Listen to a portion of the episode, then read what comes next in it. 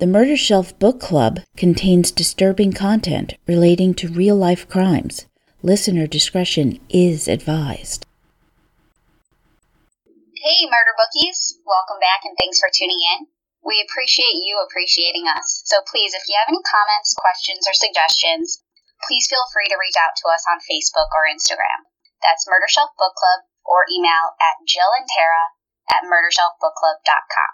And if you're able to leave us a 5-star review, especially on Apple Podcasts, please do it, as it will keep us trekking along and move us up in the charts so we can keep on delivering stellar content to you.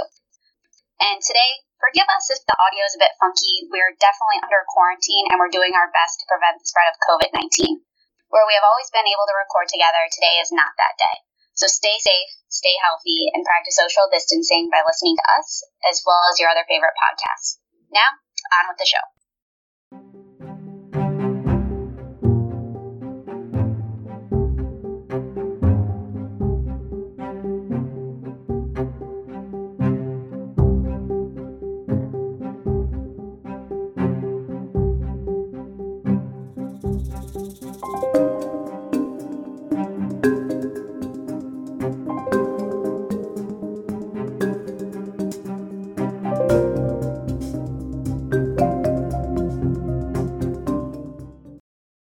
Hi, everybody.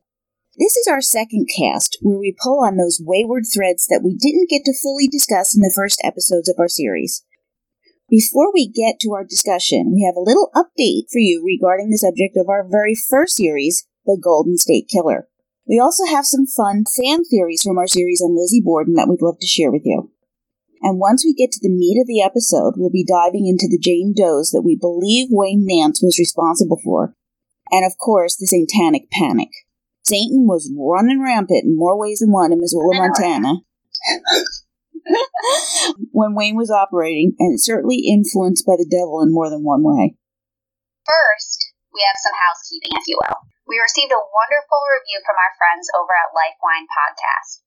Stephanie said, "It's my new addiction." Well, if that doesn't feel great, I don't know what does, because LifeWine is a new favorite of mine and a good way to unwind.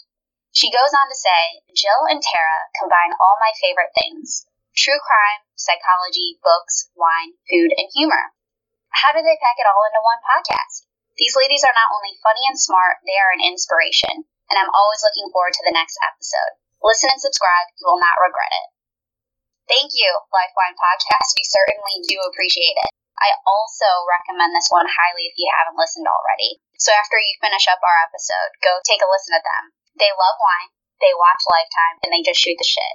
Stephanie and Rachel are awesome as your co-hosts, and Zach, their audio engineer, slides in as the king of the segue and provides additional context, even as a non-viewer of the movie. Just like with us, if you don't watch the movie, it's okay. This threesome covers it for you. So listen to them on your favorite podcasting platform today. You'll be sure to be entertained. I think I just love them. Yeah, they're great. I like them. Probably almost feed my hands a few times per episode that I've listened to, so awesome. Definitely recommend them. And now we definitely have your Golden State Killer update. We're supposed to receive our next update on May 12th, 2020. However, Paige St. John of the Man in the Window podcast and the LA Times, amongst many other news outlets, dropped some juicy news on March 3rd, 2020, when they actually received an update. This scumbag turd, whatever you want to call him, Joseph D'Angelo, would like to make a deal. Oh, I bet he would.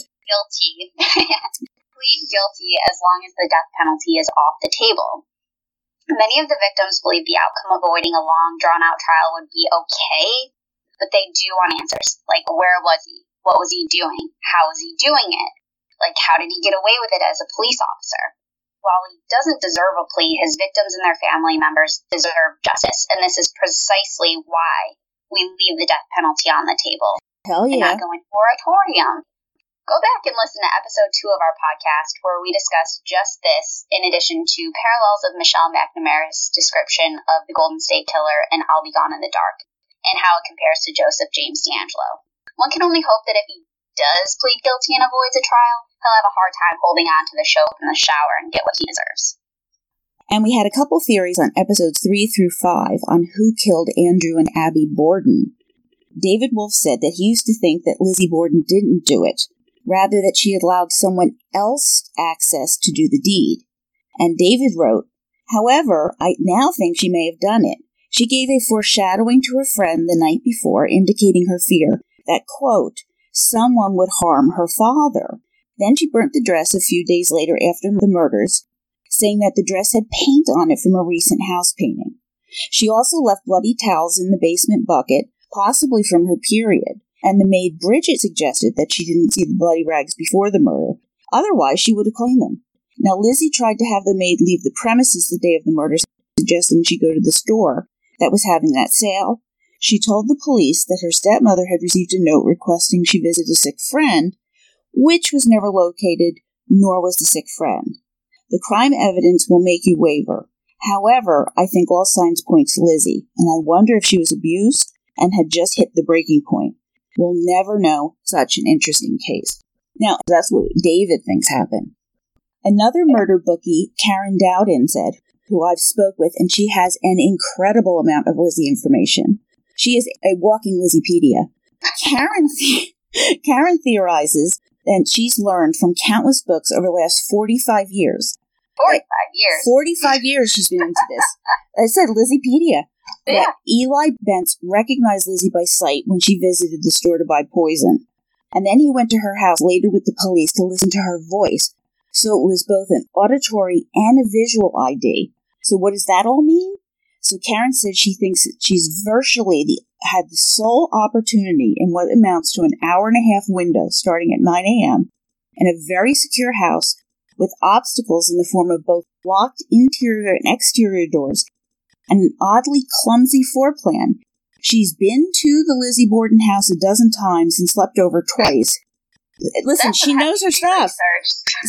Right. So it would be hard to gain access to kill the Bordens unless you were an insider. Karen believes that Lizzie was either the murderer or an accomplice covering up for the murderer. There's no doubt in her mind that she is guilty. She knows women who are capable of murderous anger. So here are two very, very different theories from my own. And Karen, you need to watch those angry women. Great theories, murder bookies. Thank you so much. We appreciate you. Keep sending those comments in, and you may become part of our episode, too. So now, let's dive into Christy Crystal Creek and Debbie Deer Creek, who's also known as Robin.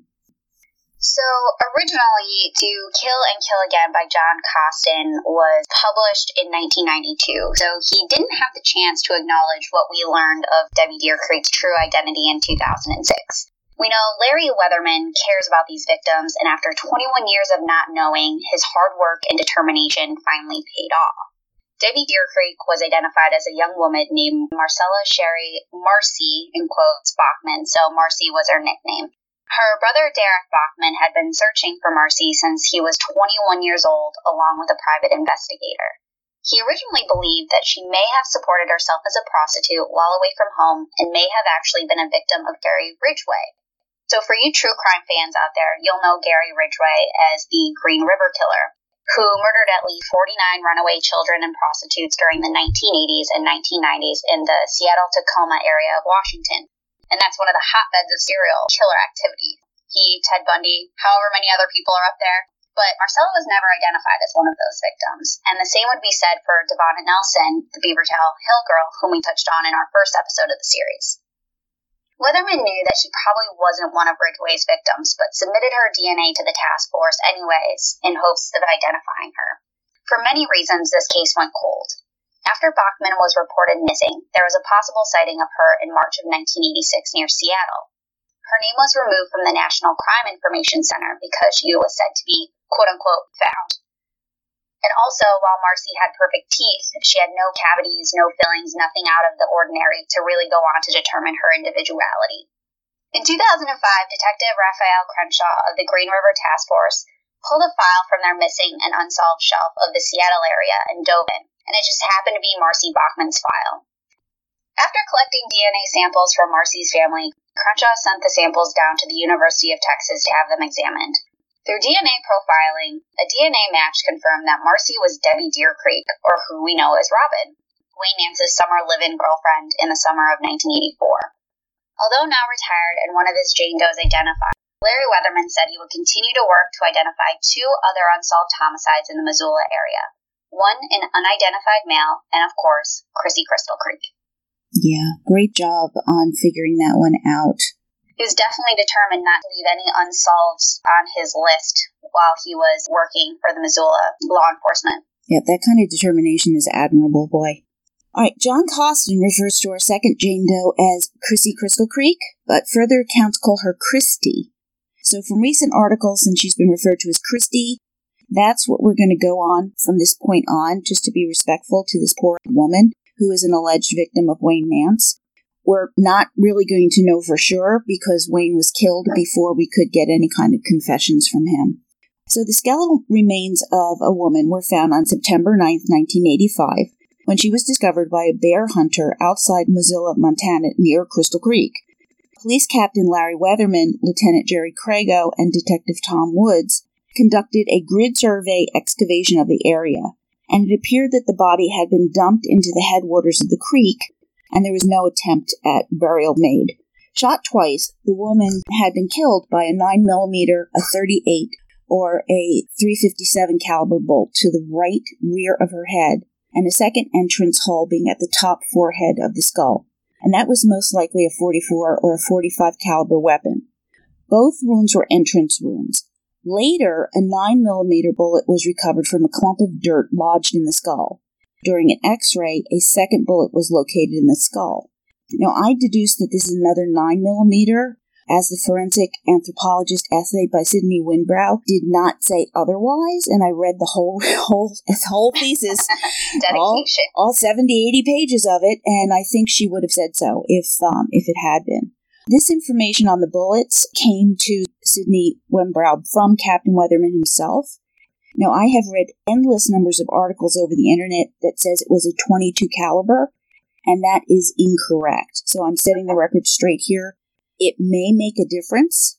This murder would have taken place between 1983 and 1985. And again, as we said, the identity of Christy Crystal Creek remains unknown. I'm glad you've read so many articles just to clear that up, because I know a lot of things that I've read were a .22 caliber, and I can't remember if Coston said anything differently, but I think those two were at least aligned and everything else was incorrect. Well, I think the story gets written and then it gets repeated, just like we do. We did research, we read articles, we read stories, and I stumbled onto the forensic anthropology thesis for her master's, and she talked to Weatherman, so I think that's going to be accurate when you go to the primary source yourself, as opposed to reading secondhand, thirdhand sources on the internet. So use those primary sources. History teacher here, go to the primary documents.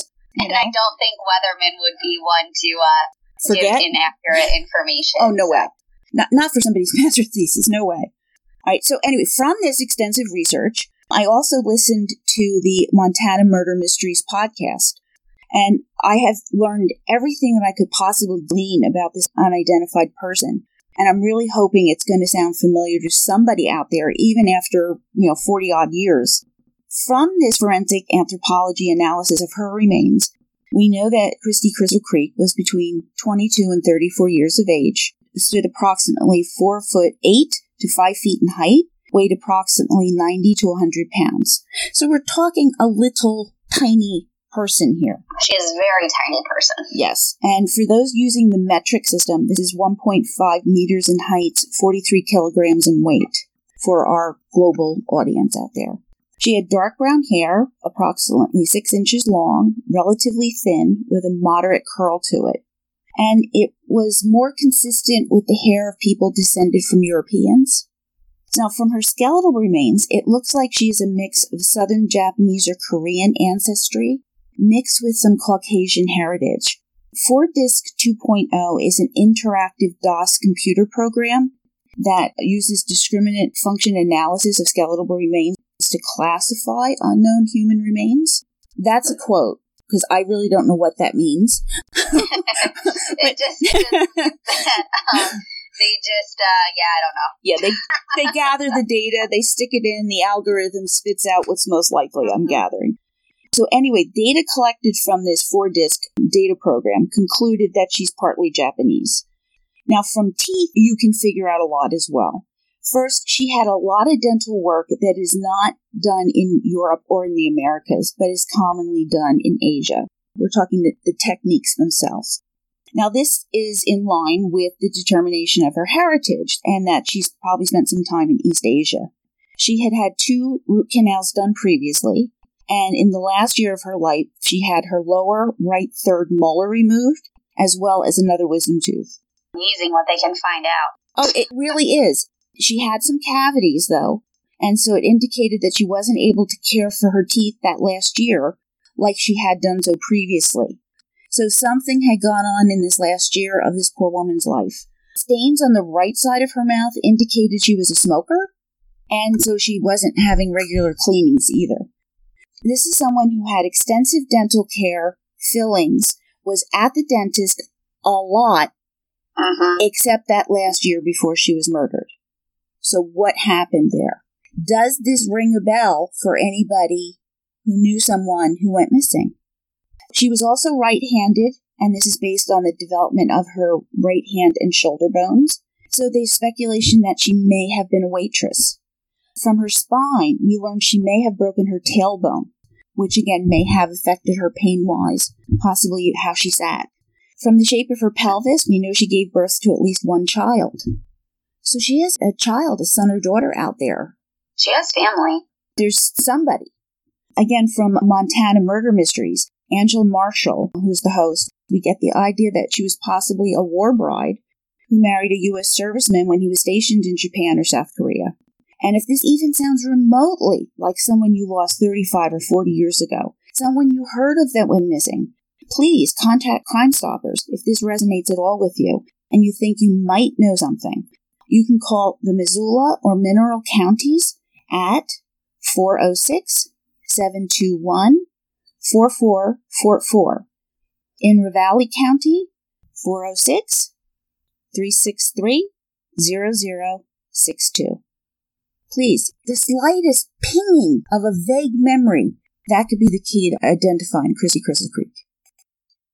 So 2 words, satanic panic. Gives me chills just thinking about it, especially right now with all this coronavirus things going on, hysteria, panic about toilet paper. But you all know the original American satanic panic, the Salem witch trials of 1692. If you haven't, go re-up on it, because we're not going to talk about it here. Really? No, I could talk about it for 12 hours. Maybe one of these days, maybe? It would be way too much. Maybe we can focus on that because, I mean, technically it counts as true crime, right? To me, it does. Yeah, we can definitely we'll do that in a later episode if anyone's interested. We'll find a book. A Halloween episode. It would be so much fun. Off the murder shelf. We're going to dive into the satanic panic of the 1980s and the 1990s as it relates to Wayne Nance and touch on a few other things. It was a moral panic that set in over allegations of satanic ritual abuse, which caused mass hysteria in the United States and even around the world. And the best part is, it still, even to this day, doesn't make any sense. No, none. No. So we're going to begin in the late 1960s, early 1970s with the rise of occultism and Satanism. Dun, dun, dun, dun, dun. So by 1974, with the murders of Siobhan McGinnis and Donna Pounds, the devil was everywhere, even in Missoula, Montana. And you may recall from episode 6, Donna Pounds' husband, Harvey, the minister, was telling everyone that a satanic cult was somehow involved with his wife's murder. He scared the bejesus out of his congregants because somebody had definitely murdered Donna. And this wasn't just extreme religious doctrine. 1969 saw the publication of The Satanic Bible by Anton LaVey, who was the former lion tamer and speaker on the occult. From our research, we learned that his Bible-infused occult ideas, black magic, secular philosophy, and anti-Christian ritual into essays stressed human self-determination in the face of an indifferent universe. And while these were mostly other people's ideas about self-actualization and self-empowerment, LaVey made Satanism a thing, so it was cool.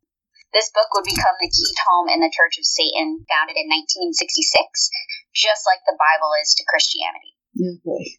So LaVey, he's born in Chicago, raised in California, and he is a natural-born musician. He learned about superstitions from his Eastern European grandmother, reading Dracula and Frankenstein. And growing up, Anton wasn't one to fit in with the jocks or the cool kids. He was more of an ostentatious loner, much like Wayne Nance. He dropped out, wound up working in the circus and carnivals. Like you do.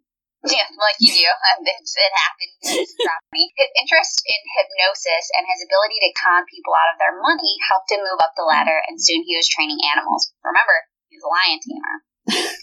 Once the carnival season was over, LaVey worked in burlesque houses. And here's our fun fact for you.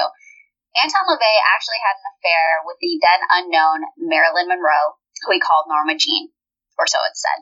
Oh, my God. What the devil got into her? Don't. I had to. I'm sorry. And then during the 1950s, he became a psychic investigator, looking into the nut calls that law enforcement would send to him. And by the 1960s, he was into the occult, throwing these great parties, became a local celebrity who played the organ of all things, and had a pet lion. So he's in LA. He's one of the cool kids now. And having these massive parties with celebrities showing up. And then one of his followers suggested that his philosophy on life would actually be a good foundation for a new religion.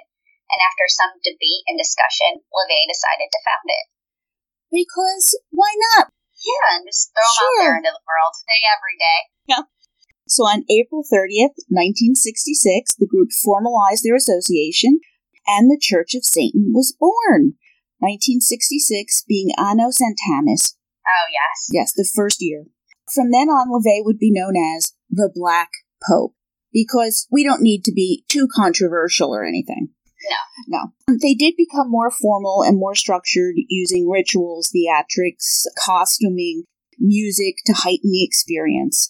The church did begin to recruit, and irony of all ironies, there was a very short-lived Topless Witch Review, a nightclub show that featured Susan Atkins, who would later become a member of the Charles Manson family. Oh, great. Yeah. Good time. An interviewer asked LaVey about his Bible and asked, "You say you hate your enemies with your whole heart. If a man smites you on one cheek, smash him on the other. Do you really believe this?" And LaVey said, "Yes, very much so. I think everyone does, except they cloak in forms of false altruism or false morality. They feel that there's so much repressed aggression and repressed hostility that it's never fully allowed to manifest itself because of teachings such as turn the other cheek. And that has made man intrinsically a vicious creature because he's bottled up all these feelings, or he channels them into what would or appears to be innocuous direction, which is much more harmful." So I think some of our serial killers may be unlocking their inner Satanism. But you never know. Yeah. Yeah, just it's not really about the devil. No, express those inner aggressive feelings. Don't turn the other cheek, just smash them. Yeah. So you see, anyway, LaVey is promoting unleashing aggression rather than encouraging self-control. And it seems that Satanism is less about Satan and far more about atheism and existentialism. Just saying. The Complete Witch was published in 1971 as a companion to the Satanic Bible. And LaVey would continue to write, be a showman, and to be controversial. He lived until 1997, where he died of a pulmonary edema at the age of 67. And the church continues. I want to throw this little nugget of a theory that I heard, only because I'm not the biggest fan of Taylor Swift, but it made me chuckle. Apparently his daughter, I forget what her name was, but apparently there's something going around where she is actually Taylor Swift now, and she, due to her belief in Satanism, she's been able to maintain the same age over the course of time. Really? And is actually Taylor Swift, yes. They look remarkably alike from pictures that you see of her as a young girl, so I don't know. Or cloned or something like that, I don't know. She should bottle that spell. She'd make quite a bit of money. Yeah. Exactly. There you go. In addition to the publishing of LaVey's book, another cult philosophy was playing out before our eyes during that time, and that was Helter Skelter. Charles Manson's family would go on to murder Sharon Tate in her home, along with four others, on August 8, 1969, followed by the murders of Leno and Rosemary LaBianca the next day, August 9th. The string of serial murders, including a few others earlier in the summer carried out by the Manson cult, absolutely traumatized the nation. The ritualistic nature of the crime scene left its indelible mark on the collective public. Christian fundamentalists would also have you believe that Satanists and devil worshippers had infiltrated Hollywood, slowly poisoning the minds of our youth. William Peter Blately's book, The Exorcist, was published in 1971 and was released in theaters in 1973, further giving rise to the idea of teenage demonic possession. Oh, I vaguely remember this, but that film, The Exorcist, scared people to death. I can remember people talking about it in hushed voices, holding themselves, saying The Exorcist and making the sign of the cross. I mean, I wasn't allowed to hear them talk about it, so I had to, sneak down the hall as a little kid and kind of hover to eavesdrop. I mean, it really, really shook them up. Today it looks like, oh, it's just another, demon possession film. But let me tell you, back in the 70s, it was the only demon possession film. Yeah, there's so many out there today, and I know I just happened to catch the last 45 minutes, half hour of The Exorcist about a week or two ago, of course, while we're going through this whole episode. And it just made me laugh because obviously special effects and everything are not what they were back then. They're a lot better now, but it's still one of those things that just kind of scares the crap out of you, especially with what they were working with at that time. Yeah, well, and that it was a little girl, a yes, 12-year-old girl that was going through this. And your child is now the devil. Yeah. A memoir entitled Satan Cellar was released in 1972 by Mike Warnke, an evangelical comedian who claimed to be a high priest in the Church of Satan and carried out ritualistic murder, taking part in orgies and other magical rites. The memoir was eventually debunked by Cornerstone, which was a Christian publication in the early 90s, but nearly 20 years after it instilled panic into the hearts of millions. The rise of Satanism also grew alongside the golden age of serial killers. So in the 1970s, with the likes of the Zodiac Killer and the Alphabet Killer, who both used patterns and symbols to associate themselves with their murders, there's also Ted Bundy, John Wayne Gacy, Golden State Killer, Ed Kemper, the Hillside Stranglers, that's a few. There's so many more. So panic and fear were definitely rising. America is no longer safe, and you were no longer safe in your own neighborhood. Darkness was afoot, and it came in many shapes and sizes. I think you can see why people might be thinking that murder, mayhem is rising, anti-everything is ascending. When cultures begin to change rapidly, it's frightening. And it gives people that sense of walking on eggshells all the time, that insecurity. And there's dozens of theories on why society changes.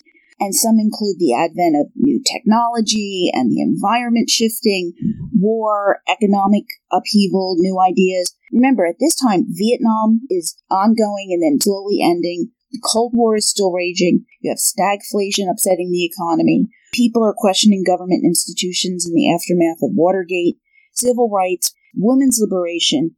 Oh my God, and the birth control pill is leading women into having sex outside marriage. Living together. Oh. Girls going and living in apartments by themselves was bad enough. But now couples are starting to, live in together. Things are, we laugh today, we do. But then it is mind-blowing. It was very serious back then. It definitely was not the norm, and especially... Oh, it was unthinkable. Hitler, during the 50s, how we came into the 70s with all the social norms where you weren't allowed to do any of that. No, of course not. I mean, people would move in with their boyfriends or girlfriends and hide the fact. And when parents would come visit, they'd put all the boyfriend's clothes in the trunk and put them in the back of the car and take all the razor blades out of the bathroom.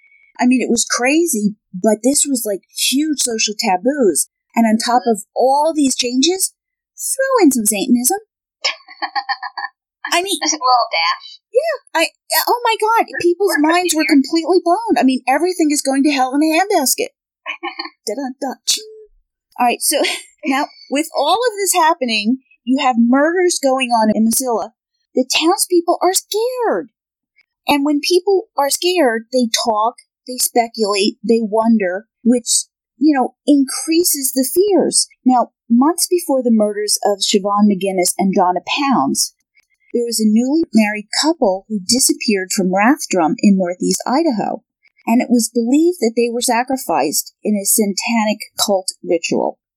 Combined with the missing couple in the West and cow mutilations in the East, where their udders, lips, and genitals had been removed with a surgical precision, the people of Montana, particularly Missoula, are thinking that a satanic cult is practicing in the area. And there's also... maybe aliens. Yeah, sure. Something's going on, and it's scary, and they don't like it. And there's news reports of additional unsolved murders and disappearance in another part of Montana that is fueling all of this public paranoia. Now, Coston describes the McGinnis girl as being phase one of a, quote, diabolical satanic triad. Whoever the killer was, he had to kill a virgin, a Christian, and a betrayer, end quote, in that particular order. So if Siobhan was the virgin, then Donna Pounds must be the Christian, ushering in phase two of the satanic triad. Who's going to be the third? The rumor mill spins wildly. A book had been found in the trash bin by the Pounds house that detailed the ritualistic nature of Donna's murder. Those ropes that were found tied to the bedposts, those stood for the nooses used to hang convicted witches in the Salem witch trials, the original American satanic panic. Then there was even the sign of the devil painted downstairs in the basement in Donna's blood. Not to mention archaic symbols that had been etched into her body. Oh my God! Obviously, none of this is true. And Sheriff John Moe knew better, and so did Harvey Pounds, Donna's husband, the minister. Donna and Harvey belonged to this Bethel Baptist church where Harvey stood as a deacon, and he also became a DJ. Yes, a disc jockey. For a local Christian channel, which he used as soapbox to preach against the rise of Satanism and the occult. Was Satan marshalling his forces for the inevitable confrontation? Yes, Harvey was promoting this fear, and it's going to gain him a lot of listeners. Yep, that's what fear does. It does. So, Sheriff Moe was not about to believe that due to Harvey's preaching on a radio program that a satanic cult would be out to get him or his wife. Remember, Harvey didn't make it easy for the police, nor was he trying to keep the rumors at bay. He's actually adding fuel to the fire.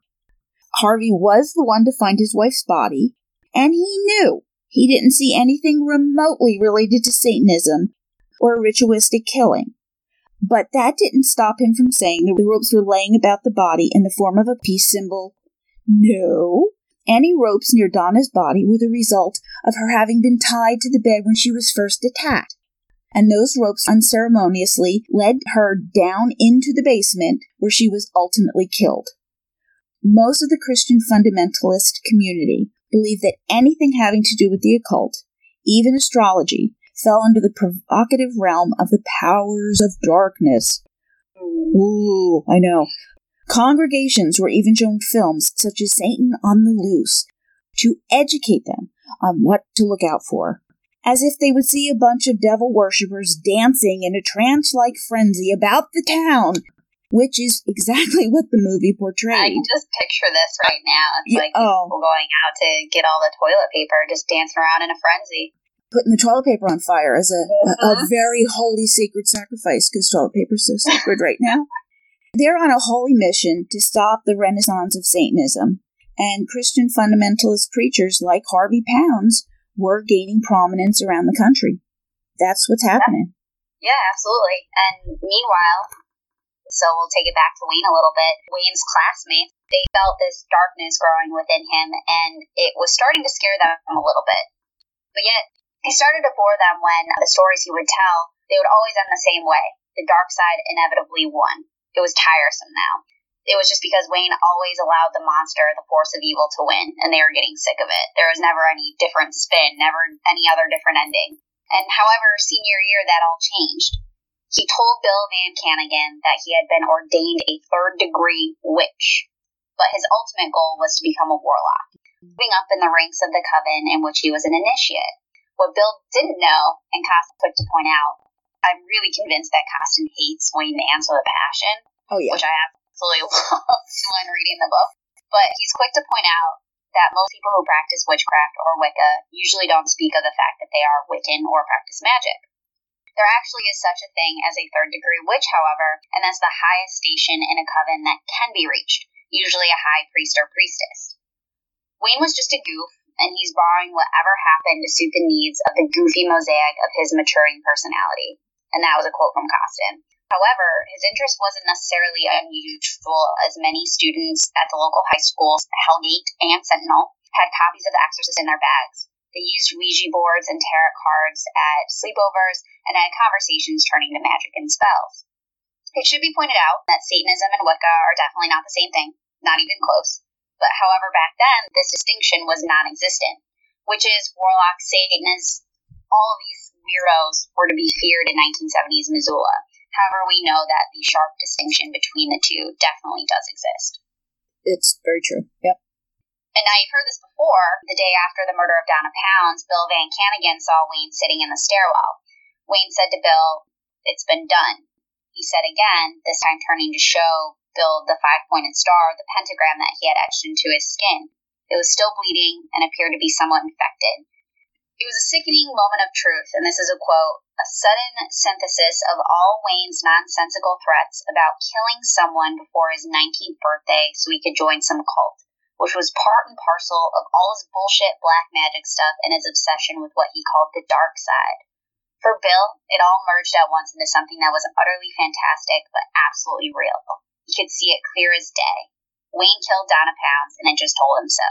Suddenly there came a high-pitched laugh. It was hysterical, eerie, a banshee's cry that filled the stairwell. Wayne seemed crazed, and Bill rocked back on his heels and ran down the hall. I would too. Yeah. That would have been like the creepiest thing I've ever seen. And I mean, I don't think anyone's ever etched something into their skin and showed it to me and kind of referred to them being a murder. But we know belief is an absolute strange and wonderful thing. And according to LaVey's Satanic Bible, those looking to follow Satan were inspired to receive a mark of any kind, so a pentagram seemed perfect for a new initiate, especially if that's what Wayne was reading. And Stan Fullerton, a classmate of Wayne's who saw the pentagram too, Wayne said, "I was playing around with my knife and I put this in my arm." Like, oh yeah, slipped. Yeah. Another senior, Kim Brigman, who had known Wayne since the third grade, heard something different. He had taken a piece of wire and crafted it into the shape of a pentagram, rendering it hot enough to brand himself with that mark.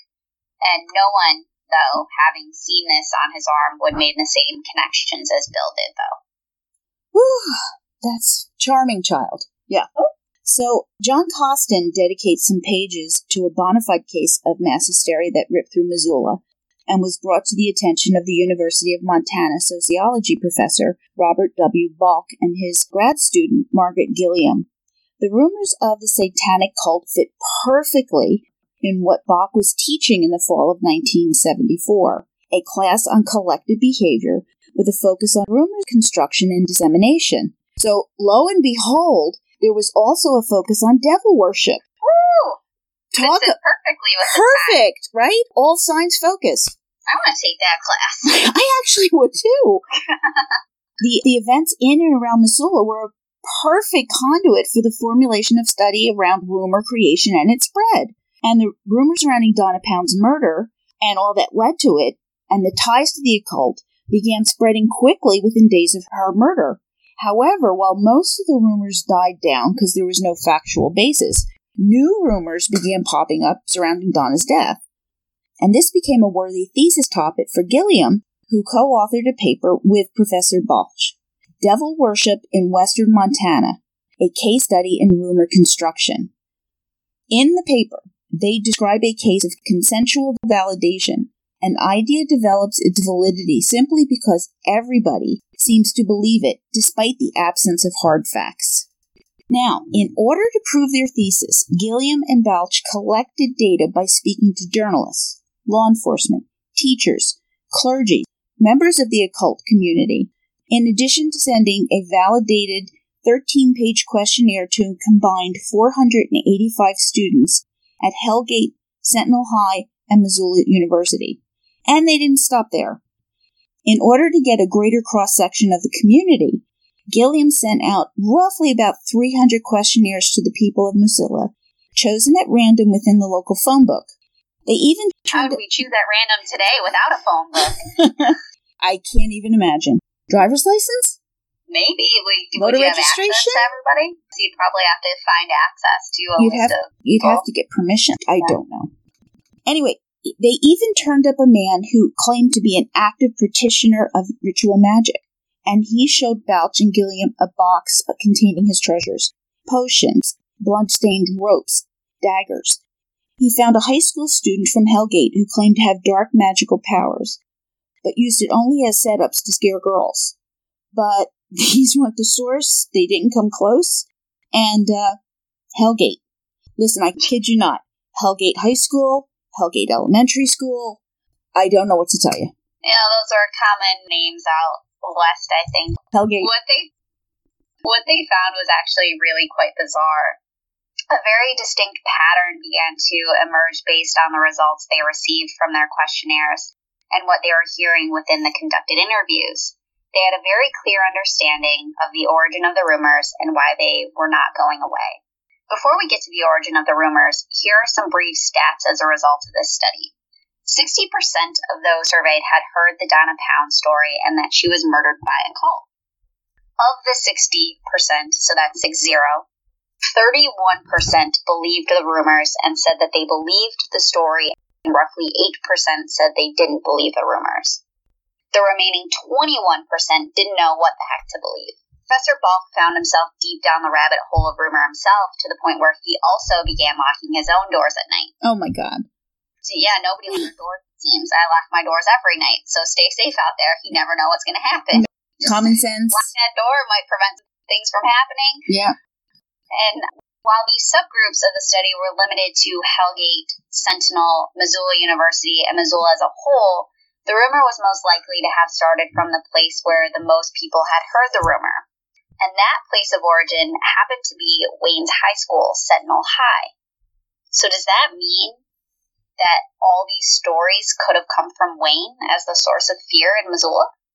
I think it might very well be. He's the one that's carving pentagrams in his arm. Yeah, he's the one that's going around spreading things about the occult, so you never know. Maybe all these stories got repeated, or someone's like, hey, Crazy Wayne over here talking about pentagrams and becoming a high priest and a warlock and all sorts of other things, so you never know. By 1976, the rumors had finally run their course after nearly 2 years of festering among the community. So this rumor about occult killing of Donna Pounds just spread, but for many throughout the country, this was only just a taste of what was to come. Now, this is going to seem like we're going way off track, because I'm going to bring up the topic of Dungeons and Dragons. Now, what would D&D have to do with any of this? Well, bear with me a minute, okay? D&D is a fantasy tabletop role-playing game, an RPG, originally designed by Gary Gygax and David Arneson back in 1974. It was really one of the first role-play games, very different from the traditional wargaming, because it allowed players to create their own characters based on traits and abilities. When it first started, it had 3 character types: fighting man, magic user, and cleric. And then it expanded to include dwarves, elves, and halflings, thieves as well. And now a dozen revisions and expansions since then. It's much more complicated with a gazillion different books. Now the storyteller begins by establishing the setting and then gives the players a quest or some kind of challenge to accomplish. And there's pitfalls and battles with evil forces along the ways. And the characters collaborate to complete the mission. Now, each character has different abilities, and each player has different personalities, so it's really quite amusing to see how they improvise within the rules, using spells or powers to maneuver through this fantasy realm, and their choices and the consequences shape the outcome of the game. Now, D&D has a board and has figures on it representing the party, the characters, and they declare their actions, roll dice, and determine how many successes they have, whether or not their action happens or doesn't happen, and to what degree or not at all. Now, the storyteller interprets the dice roll, and so on and so forth. So it's a lot of fun, it's very creative, and yeah, my husband and I might have played this a few million times over the years. He's usually the storyteller, and we had a game night every Friday night for 20 years or so. Well, thank you for telling you about this, but I thought this was important to bring up, as we'll go into in a little bit here, but I had no idea. I mean, my Dungeons and Dragons knowledge only extends to Stranger Things when they play in the basement. Right. No idea. Role-play games are really creative. They're a lot of fun. There's a story that goes around about how I managed to blow up and kill the entire party and end the game, so maybe one of these days I'll tell you that story. Now, what does this have to do with all this? Well, unfortunately, at various points in the history of D&D, it has been criticized for its perceived promotion of Satanism, witchcraft, suicide, pornography, and murder. None of that was going on. None of that was going on when we played it, I assure you. I think that those accusations are really out there. I mean, I guess if a Satanist is playing, he can certainly bring Satanism into the game, but it's not inherently part of D&D any more than Christianity or Judaism or any other religion's part of it. Here's an example of why these stories and allegations were made. Back in 1979, about 10 years after the Satanic Bible was published and about 5 years after D&D began, a young college student by the name of James Dallas Egbert III went missing from the Michigan State University on August 15th. Now, it was believed that the game D&D caused James to have a psychotic break, and he disappeared into the steam tunnels below the school. Now, having been a child prodigy, he attended college for engineering at the age of 15. Really young. That is really young. And suffered from depression. James had left a suicide note intending to kill himself, but his attempt had failed, and he hid out at a few friends' houses. He made his way down to New Orleans, where he attempted suicide again. He botched that effort as well. He contacted Detective William Deer, who was investigating his disappearance, and he let him in on this whole story. Egbert made Deer promise him that he wouldn't reveal the details of what happened since he first disappeared at Michigan State. Egbert was released to the custody of his uncle, where he would later succeed in killing himself almost a year later with a self-inflicted gunshot wound. It's a really sad story. It's heartbreaking. While his death ultimately had nothing to do with Dungeons and Dragons, it didn't keep the fundamentalist Christians from believing that instructions within the game were used to carry out rituals of the occult that drove children to suicide.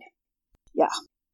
Heavy metal music was also believed to carry subliminal messages when it was played backwards, and you could be heard spewing satanic filth and led to all kinds of behavior that was associated with a troubled youth. I just don't play music backwards. I don't know. Tara, do you listen to music backwards? I don't even know how to play music backwards anymore, so... Is that even possible? To play it backwards, I don't think that's how you're supposed to listen to it. I'm going to try with Alexa and say, Alexa, play such and such backwards and see what happens. I don't even think that's a thing. Anyway, heavy metal bands, Judas Priest, were actually taken to court. It was being claimed that two fans committed suicide in 1990. The case alluded to the song, Better By You, Better Than Me, which had subliminal messages, do it, embedded in the music. While the musicians were eventually acquitted, heavy metal music will continue to be seen as a tool of the devil. I don't know how do it just implies, yeah, you should do it and commit suicide. Even if it is a subliminal message, do it can mean a whole lot of things. Subliminal is below your perception, so you don't know it's there. As I talked about previously, you do pick up on and perceive things below your conscious awareness, but wouldn't do it mean buy it? Buy it. I don't know. I mean, I guess it's, since it's subliminal, and I guess subliminal messages might be subversive, it's up to the listener to interpret what they're picking up on. I don't know. Yeah. I don't know. I know I don't listen to music backwards, so I don't know how that happens. But okay. Yeah. Sure. Say whatever you want. But yes, heavy metal music was one of those tools of the devil that we were seeing and was scaring the crap out of us in the 80s and 90s. Yeah. But now, when I think of the satanic panic, it was very amusing to me to find out about like Dungeons and Dragons and heavy metal music and how this all kind of played a role. But I usually think about daycares and children telling stories of ritual abuse within those daycares. So as we were talking about like the social upheaval, different roles that women were starting to play, women could now enter the workforce, and the idea of the nuclear family was falling apart. So strangers were now being paid to take care of people's children. Oh, no. From Satan's Silence, which is a book, author Debbie Nathan says, to right-wing Christian fundamentalists steeped in lore about devils and stewing with hostility towards public child care, it was hard not to embrace the notion of Satan infiltrating daycare centers. Book after book was being released on the subject at this point in time, and another memoir released in 1980 called Michelle Remembers detailed one of the author's childhood of occultic sexual abuse. The subject of the story, Michelle Smith and co-author Dr. Lawrence Padzer, her psychologist, published the book after he claimed to help her recover memories through the use of hypnosis. They would later go on to be married, which is a whole separate problem for another day. But while many of the claims of Michelle Smith had been disproven, it didn't stop Dr. Padzer from becoming an expert on satanic ritual abuse. Their book would become the outline for law enforcement and legal professionals to follow when a case of ritual abuse emerged. The media also spread misconceptions of the occult around like wildfire. Geraldo Rivera, yes, the man with the mustache, would go on to release a documentary called Devil Worship, exposing Satan's Underground in 1988. And it became the highest-rated and most-watched television documentary of the time. This documentary was not met with unified approval by NBC, and commercials were sold at 50% discount due to its controversy, as clients did not want to be associated with Satanism. Go figure. The NBC Today morning news program would not permit Mr. Rivera to appear on the show to promote the documentary because the subject matter was inappropriate to the morning. So you can't talk about Satanism when the sun is shining? No. You just think about all the things that we hear nowadays. I know in Philadelphia, it's always usually a murder to brighten our morning, so you never know. Good morning, and 15 people were shot. Yeah, it must have been a lot more open, and I guess I don't even know back then. Protective, but, protective, I guess. Yes. So let's touch on a few cases from the 1980s and early 90s that left an indelible mark on American society, and by 1980. After Michelle Remembers was published, people were using this book as part of their daycare training in Kern County, Bakersfield, California. Oh. I hope you're rolling your eyes. Oh, yeah. I know I am. Like, this is crazy. They're spinning in my sockets, okay? They're spinning. Two young girls who may have been coached by a grandparent who had a possible history of mental illness came forward with a story that was so incredibly bizarre that no one knew what the heck to do about it. They claim to have been hung from hooks in their family's living room, forced to watch ritual baby sacrifices, drink blood, and so much more. Oh, boy. And throughout 1984 to 1986 in Kern County, Bakersfield, 26 people were sent to jail despite lack of physical evidence to back up any of these claims that were brought forward by the children. And nearly all convictions since then have been overturned. But one man, John Stoll, spent nearly 20 years in prison when he was originally sentenced to 40 years. And Scott and Brenda Niffin were each sentenced to 240 years. Oh, my God. But were released after 12 when their own children recanted their testimony, advising that they had been led to make the accusations through leading investigative techniques and the suggestive questioning of therapists. So, just a question. If they're watching babies being sacrificed, where were the parents of the babies?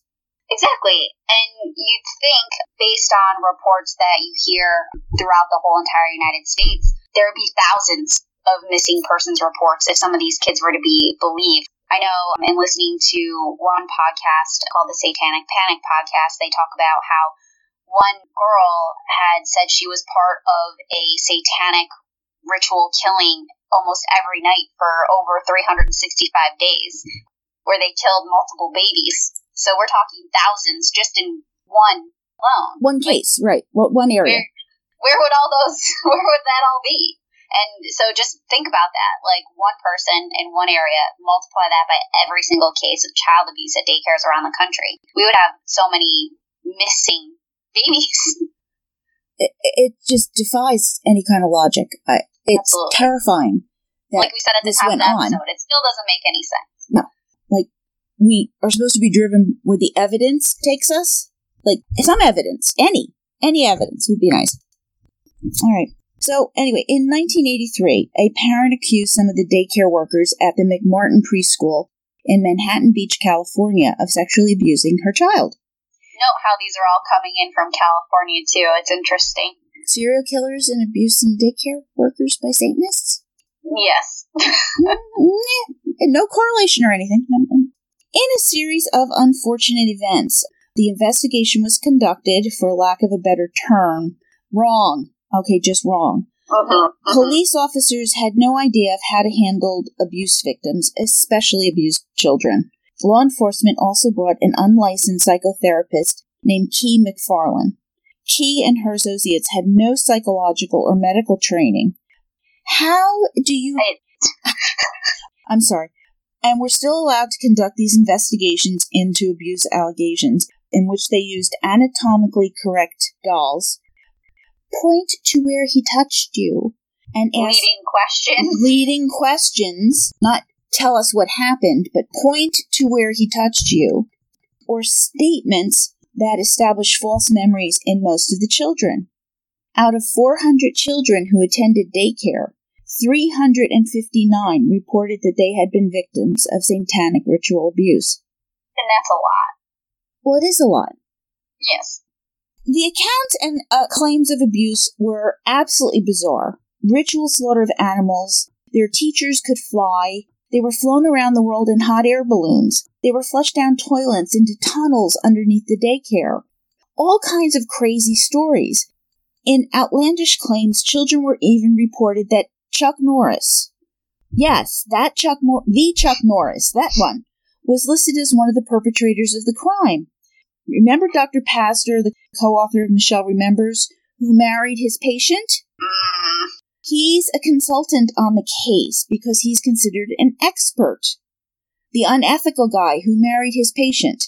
7 staff members at McMartin School were ultimately accused of 321 counts of child abuse. It's crazy. It's madness. The charges against those at McMartin School would eventually be dropped after 6 years of investigation. Kee McFarlane was ultimately discredited due to the outlandish nature of the claims against those at McMartin's preschool, and many became skeptical of further claims around the country. She didn't even have any accreditation to be doing this in the first place, so I'm not surprised other people became skeptical. Well, I hope so. However, the other providers at preschools and daycares would not end up so lucky, with many remaining in prison for unsubstantiated claims. Future cases would be a result of law enforcement struggling to achieve balance between legal rights of children with the legal rights of adults. Quote, "Believe the children at all costs" became the slogan. And I know eventually McMartin Preschool was actually bulldozed. I don't think they ever reopened after all this. And surprise, there were no tunnels underneath the preschool where kids could have been flushed to. I'm shocked. Aren't you? Where were these kids going on these hot air balloons around the world where they could be picked up after 8 hours? Frank and Elena Fuster were a married couple accused of abusing 8 children, with 20 children making claims in a Miami babysitting service they ran. We moved to Florida now. Not in California. Yes. We're shifting now.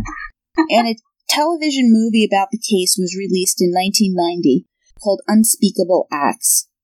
There were some of the same accusations as other cases. The lack of physical evidence, a lot of children making outrageous claims of satanic ritual and abuse.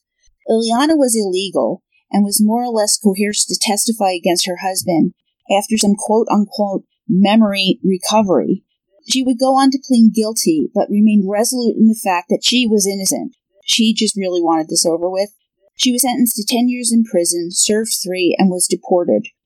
Her husband was sentenced to 165 years minimum. He's still in prison. I mean, we can go on and on and on about these cases. There's so many cases, and one of the most famous cases was that of the West Memphis 3. Oh, yeah. And I'm sure... you've seen Paradise Lost, which yes. Is actually a really good HBO docuseries. There's 3 parts. I knew a lot about this case, but I'm actually watching this stuff for the first time. And since we're quarantined, I got a 30-day free trial of Amazon Prime, so now I'm just blowing through as much as I possibly can. Three teens in West Memphis, Arkansas, were accused and convicted of the sexual assault and murder of three young boys, Steve Branch, Michael Moore, and Christopher Byers, that took place on May 5th in 1993. Poor little guys. Jesse, Miss Kelly Jr., Jason Baldwin, and Damien Eccles were the unfortunate young men to fall victim to this climate of fear. And in watching at least the first part of Paradise Lost, you'll hear many people say, well, just look at them. Meaning, look at how they were dressed. They wore all black. They looked goth. They had black painted fingernails. They wore their hair long and black, or at least Damien Eccles did. The other two, not so much, but Damien was considered the ringleader. And it also didn't help that they were into the occult and heavy metal music, and they definitely all stuck out in a crowd, especially in their Bible Belt conservative town of West Memphis. Satanists they were not, but in the midst of this satanic panic, fear trumped all reason. Oh, they fit the bill. Oh, absolutely.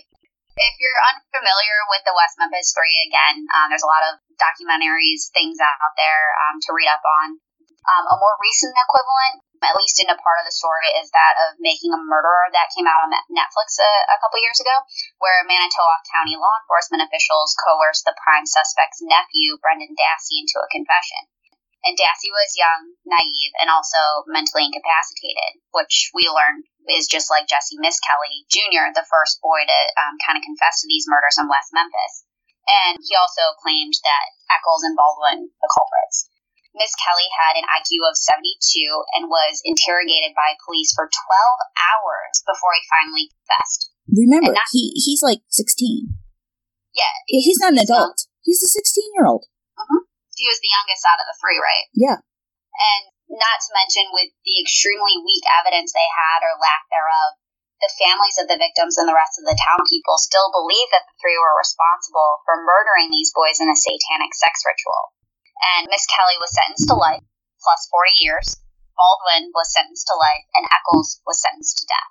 Damien was 18, so he was an adult. Yes. Over the years, the case came under intense scrutiny for how the crime scene was handled, not to mention the coerced confession. Damien Eccles actually gained public support and status due to his intelligence and his outcries against small-town mindset for kids who didn't fit into their standards. And in 2007, new DNA evidence was presented that proved that there was no physical link between the death of the three boys and their convicted murderers. They agreed to a plea deal, a very unusual one, the Alford plea, in which they were able to maintain their innocence but had to accept the prosecution's burden of proof and remain guilty, but they were released in 2011.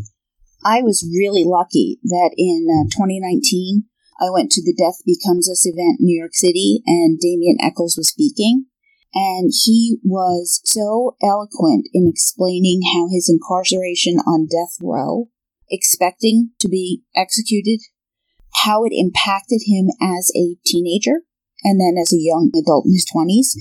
He knew he hadn't killed anybody. He knew this.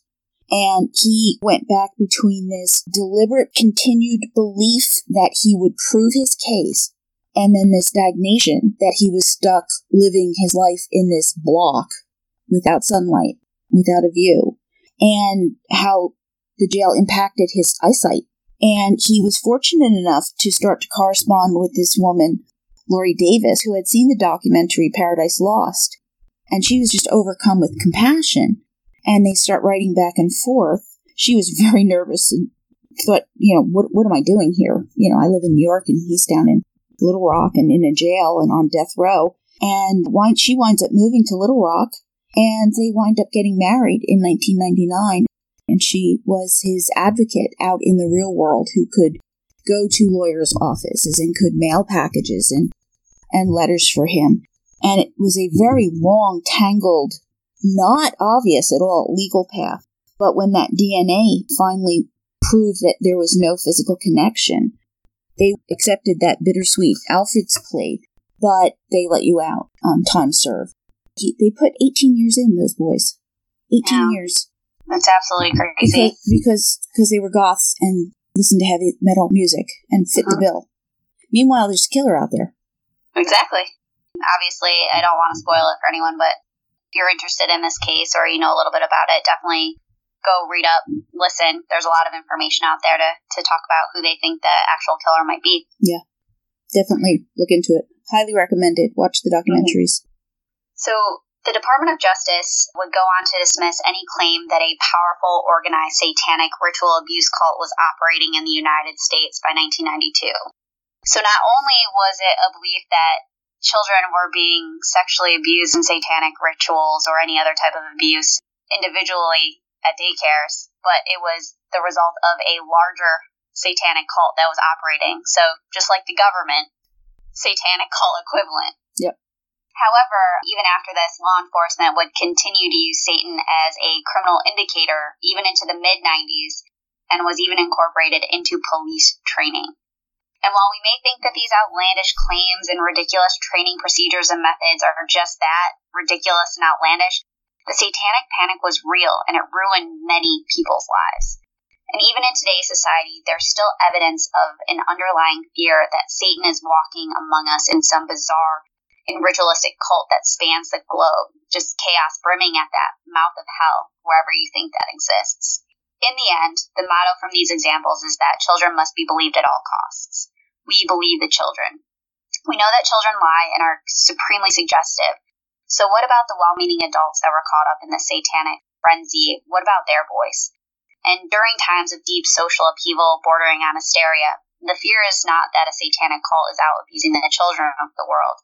The real fear is the next one that might be accused would be you. You have to go where the evidence takes you. You have to rely on the evidence. You have to.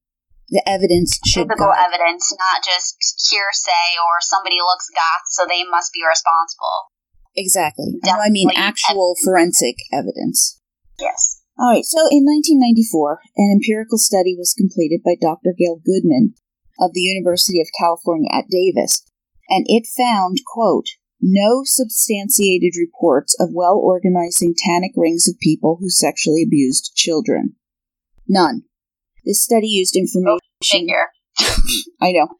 Used information from district attorneys, social service workers, police departments, psychotherapists, and concluded that this was all just figments of the imagination. Further, in a survey that was conducted by the National Center on Child Abuse and Neglect, the child abuse people wanted to know if this was happening to their population. They found approximately 12,264 accusations of group cult sexual abuse related to satanic ritual. However, in a study of more than 11,000 psychologists, police workers throughout the country, not one investigator had been able to substantiate anything. Wow. None. Wow. 12,264 accusations, zero substantiated. Now, Dr. Goodman did find convincing evidence of lone perpetrators. For example, a report from a district attorney in the South where grandparents were accused of molesting their 5 grandchildren from ages 4 into adolescence that came to light when the children refused to go visit their grandparents. And the grandparents did have, like, the black robes, the candles, Christ on an inverted crucifix, and the children did have chlamydia, a sexually transmitted disease, and they had it in their throats as well. And that was from a report that was in the New York Times. So not a cult, just sick individuals. Some sick individuals out there, but not any great networked, organized group of Satanists running around the country attacking children. Never happened.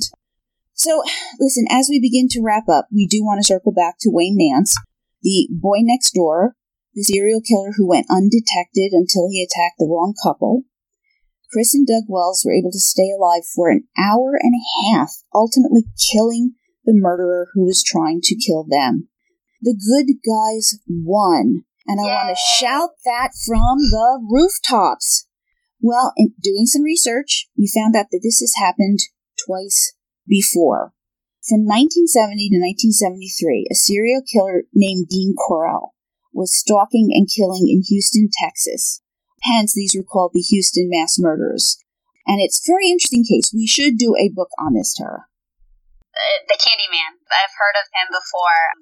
When we first started talking about this, and I know you looked up the cases, I was thinking, I've never heard the tables being turned, and this one didn't register even on my radar, even though I know how it turned out. Yep. I know he's what we call a teen serial killer. He has an accomplice. So it's a really interesting case from that point of view, too. Rare serial killer, again, team thing. He is the dominant alpha partner. He and his partner would lure the victims, like promising, hey, we're going to have a party, come on, it'll be fun. They would restrain the victim, who was then usually strangled or shot. His accomplices did change over time. This is a very complicated story. I'm really simplifying it here. He had, like, at least three, right? I think there were three, yeah, at least. There may have been more, but again, who knows? Because I can't quite remember. We'll do a book on it just so that way we know.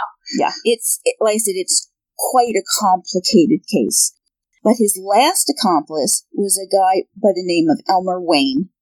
I'm sorry. I know we have Wayne Nance and now we have Elmer Wayne, but his name was Wayne. I'm going to call him Elmer just to keep things clear. So on August 8th, 1973, Elmer was helping to lure an intended victim by the name of Timothy Kearley to their house where they would drink alcohol and, were partying. So Elmer and Timothy go get sandwiches, and on the way home, they stopped and they picked up another friend, Rhonda Williams, and then returned to the house. Now, Carell is furious with Elmer for bringing a girl back because he, quote-unquote, ruined everything. He didn't want a girl in the mix. He was planning on murder. Not like girls. No. I think he was actually closeted homosexual, too. Oh, yeah. So the girls were ruining the party. Oh, yeah. She was definitely going to ruin things. But Elmer managed to defuse the situation, and the group kept drinking, and eventually they all pass out, fall asleep. Now, sometime later, Elmer wakes up with Carell snapping on handcuffs and duct taping his mouth. Now, this is not good. This is not good. He looks, and Tim and Rhonda are also tied up, and Tim is naked. Elmer is trying to talk, so Carell removes the gag, and he's like, what the hell? What are you doing? And Carell says he's angry. You brought a girl back. I'm going to kill all three of you. I'm going to torture Tim. Now, Elmer's a good talker, so he manages to convince Carell that, wait, I want to help you. I want to murder these guys. I want to torture them too. And Carell finally is convinced, and he unties Elmer, gives him a knife, and tells him to go cut Rhonda's clothes off. Now, by this time, Tim and Rhonda are awake, and they're trying to shout and protest. And what Elmer does is he grabs Carell's pistol, telling him, no, you've gone far enough. And Carell looks at him, you won't do it. And he lunges at Elmer, who shoots at Carell 5 times, killing him. He saves Tim and Rhonda's life. Ultimately, though, he was an accomplice in the other murders that had taken place. He is sentenced to 99 years for being Carell's accomplice in at least 6 murders. And fun fact, the guys in Mindhunter, if you enjoy that show on Netflix, actually interview Elmer. Yes, they do. About Dean. Yes. Now, the other case where a victim killed the serial killer was more recent, in 2015, in Chillicothe, Ohio. Ohioans, O-H. I know we have a few listeners there. I think that's right, unless it's just Chillicothe, but I don't know. I'm not sure. Again, I'm sorry. Women had been disappearing, and the police thought that we probably have a serial killer on the loose.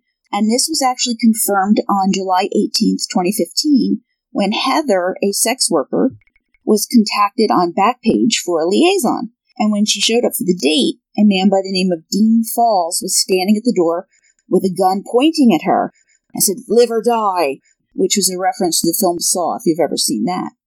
Let me get this straight. Wayne Nance. Yep. Elmer Wayne. Yep. Dean Coral. Yep. Dean Falls. Okay, got it. All connected? Yeah? All we need is a Falls Nance, and we've gone full cycle. I know. Well, Heather chooses live and starts to struggle with Falls, got the gun, and shoots him fatally. Good. Way to go, girl. I don't think anyone would have chosen die, but yeah. When the police arrive, they find a list with 10 women's names on it and his hit kit, which contained handcuffs, knife, axes, sledgehammer, bulletproof vest, another gun, shovels, bleach, and cleaning supplies. I have to look into this one. It's interesting to me that, were they all sex workers that were disappearing? Because he had a list. Not all of them, but he was definitely had a list and was checking it twice. Okay, so I know normally people might not keep a list of names if they're prostitutes unless he had like a list of ones that he patronized, so I don't know. Well, curious. Women stopped disappearing. Now, there was a series on the ID channel called The Vanishing Women that were about the women who were disappearing. Very disturbing, really well done. So I highly recommend that to you. But way too many, too young, gone, too many families fractured, grief-stricken. So I'm really glad Heather got this guy. I'll definitely have to check that out. Yeah. But the message of these two stories is yes, it is possible to turn the tables if you find it near yourself. If you find yourself in a situation such as this, I hope that you don't. We both hope that you don't. But trust your damn gut so that we don't have to talk to you about you in this podcast. Mm-hmm. We definitely don't want any of our murder bookies showing up on here. No, definitely not. But this concludes Second Cast, or Alexa called it Tooncast. This is the second cast, again, where we just dive into some of those other things that we found interesting in the story. So thank you for joining us in our discussion of our Jane Does and Satanic Panic and people who turn the tables on serial killers. Don't forget, start reading The Phantom Prince, My Life with Ted Bundy by Elizabeth Kendall. This is just a different story of Ted, the one told through Liz's eyes as she lived out a romance with a man she thought she knew but could barely imagine. And it's a really touching, heart-wrenching memoir detailing two women's daily lives with a serial killer. It's a story of love and pain, tragedy and horror. And look for Falling for a Killer on Amazon Prime or rewatch it if you haven't watched it already. And then Extremely Wicked, Shockingly Evil, and Vile on Netflix is also another supplemental material that was mostly based on The Phantom Prince. So please reach out to us on Instagram, Facebook, or Twitter. Shoot us an email if you'd like. If you're just tuning in for the first time, we'd still love to hear your thoughts on any of the series that we've done, especially those Lizzie theories. We love kind of learning everyone else's thoughts on who might have done it. Send those to us at jillandtara@murdershelfbookclub.com. Or leave us a note on Facebook, Instagram, wherever. We'd definitely be happy to hear from you and incorporate those again into our episodes. So follow us or subscribe to our show on Spotify, Apple Podcasts, Google Play, Stitcher, or Podbean.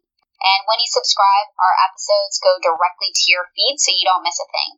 And if you have the opportunity, especially on Apple Podcasts, please leave us a 5-star review. Every little thing you do helps us to get better. Until next time, Murder Bookies, happy reading. Stay safe. Toodaloo. All right. All righty.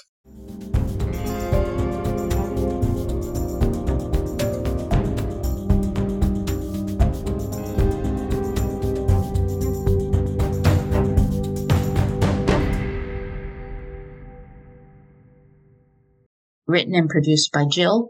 All rights reserved.